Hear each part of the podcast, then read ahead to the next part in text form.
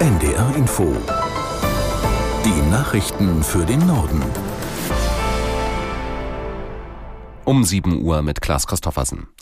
Bundesverteidigungsminister Pistorius ist unangekündigt nach Kiew gereist. Der Minister kam heute früh mit dem Zug in der ukrainischen Hauptstadt an. Aus der NDR Nachrichtenredaktion Dennis Schwalm. Für Pistorius ist es der zweite Besuch in Kiew. Im Laufe des Tages will sich der deutsche Verteidigungsminister mit seinem ukrainischen Amtskollegen Umerov und auch mit Präsident Zelensky treffen. Bei den Gesprächen geht es zum einen um die weitere militärische Hilfe und die Ausbildung ukrainischer Soldaten. Zum anderen hat der Besuch einen symbolischen Charakter. Aus dem Verteidigungsministerium heißt es, dass Pistorius die Unterstützung für die Ukraine bekräftigen will. Zuletzt gab es immer wieder die Sorge, dass der aktuelle Konflikt im Nahen Osten dazu führt, dass der Krieg in der Ukraine aus dem dem Blickfeld der politischen Partner gerät. Bundesfinanzminister Lindner hat Konsequenzen aus dem Urteil des Bundesverfassungsgerichts zum Klimafonds gezogen und für nahezu alle Bereiche des Bundeshaushalts eine Ausgabensperre verhängt. Wie aus einem Schreiben des Ministeriums hervorgeht, betrifft das die sogenannten Verpflichtungsermächtigungen. Dabei handelt es sich um Posten, die im laufenden Haushalt festgelegt wurden, aber Ausgaben erst in den nächsten Jahren zur Folge haben. Bestehende Verbindlichkeiten würden weiter eingehalten, es dürften nur keine neuen eingegangen werden, so das Finanzministerium. Das Bundesverfassungsgericht hatte in der vergangenen Woche die Umwidmung von Corona-Krediten zugunsten von Klimaschutzmaßnahmen für nichtig erklärt. Damit hat der Bund nun 60 Milliarden Euro weniger zur Verfügung. Das Urteil des Bundesverfassungsgerichts beschäftigt heute auch den Haushaltsausschuss des Bundestages. Er hat eine Befragung von Sachverständigen zu der Karlsruher Entscheidung angesetzt.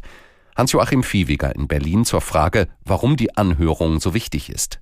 Und wir befinden uns mitten im Haushaltsverfahren. Das heißt, der Bundestag soll eigentlich in der kommenden Woche über den Haushalt für das nächste Jahr entscheiden. Aber es könnte sein, dass auch dieser Haushalt verfassungswidrig ist. Davor warnen zumindest bereits einige Sachverständige. Und auch der Bundesrechnungshof hat in seiner Stellungnahme, die er eingereicht hat, sehr kritische Anmerkungen gemacht.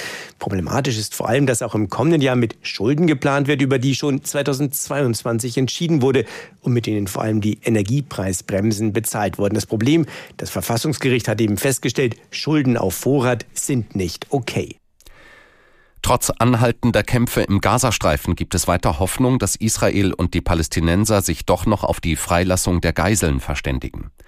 Ein Treffen des israelischen Kabinetts mit den Angehörigen der Geiseln brachte gestern Abend dagegen keine neuen Erkenntnisse.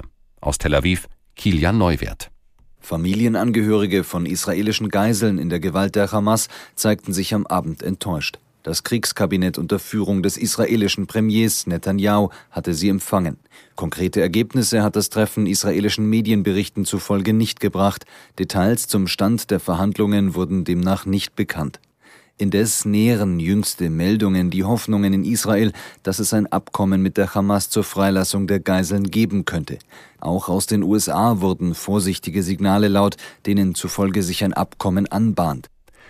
Unter der Leitung von Bundesinnenministerin Faeser kommt heute in Berlin die Deutsche Islamkonferenz zusammen. Schwerpunkt dürfte der Umgang mit Antisemitismus und Islamfeindlichkeit sein. Aus Berlin Eva Huber. Das Treffen steht im Schatten der Terrorattacke der Hamas auf Israel und des Nahostkriegs. Auf pro-palästinensischen Demos in Deutschland kam es zu antisemitischen Straftaten. Gleichzeitig sind Muslime besorgt wegen einer zunehmenden Feindlichkeit gegen sie.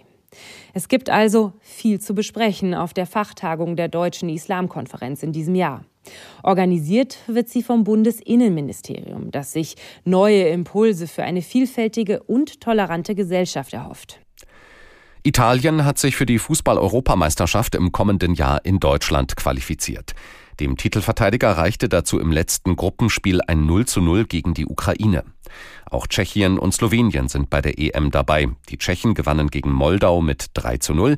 Slowenien siegte 2 zu 1 gegen Kasachstan. Damit stehen inzwischen 20 der 24 EM-Teilnehmer fest. Das waren die Nachrichten.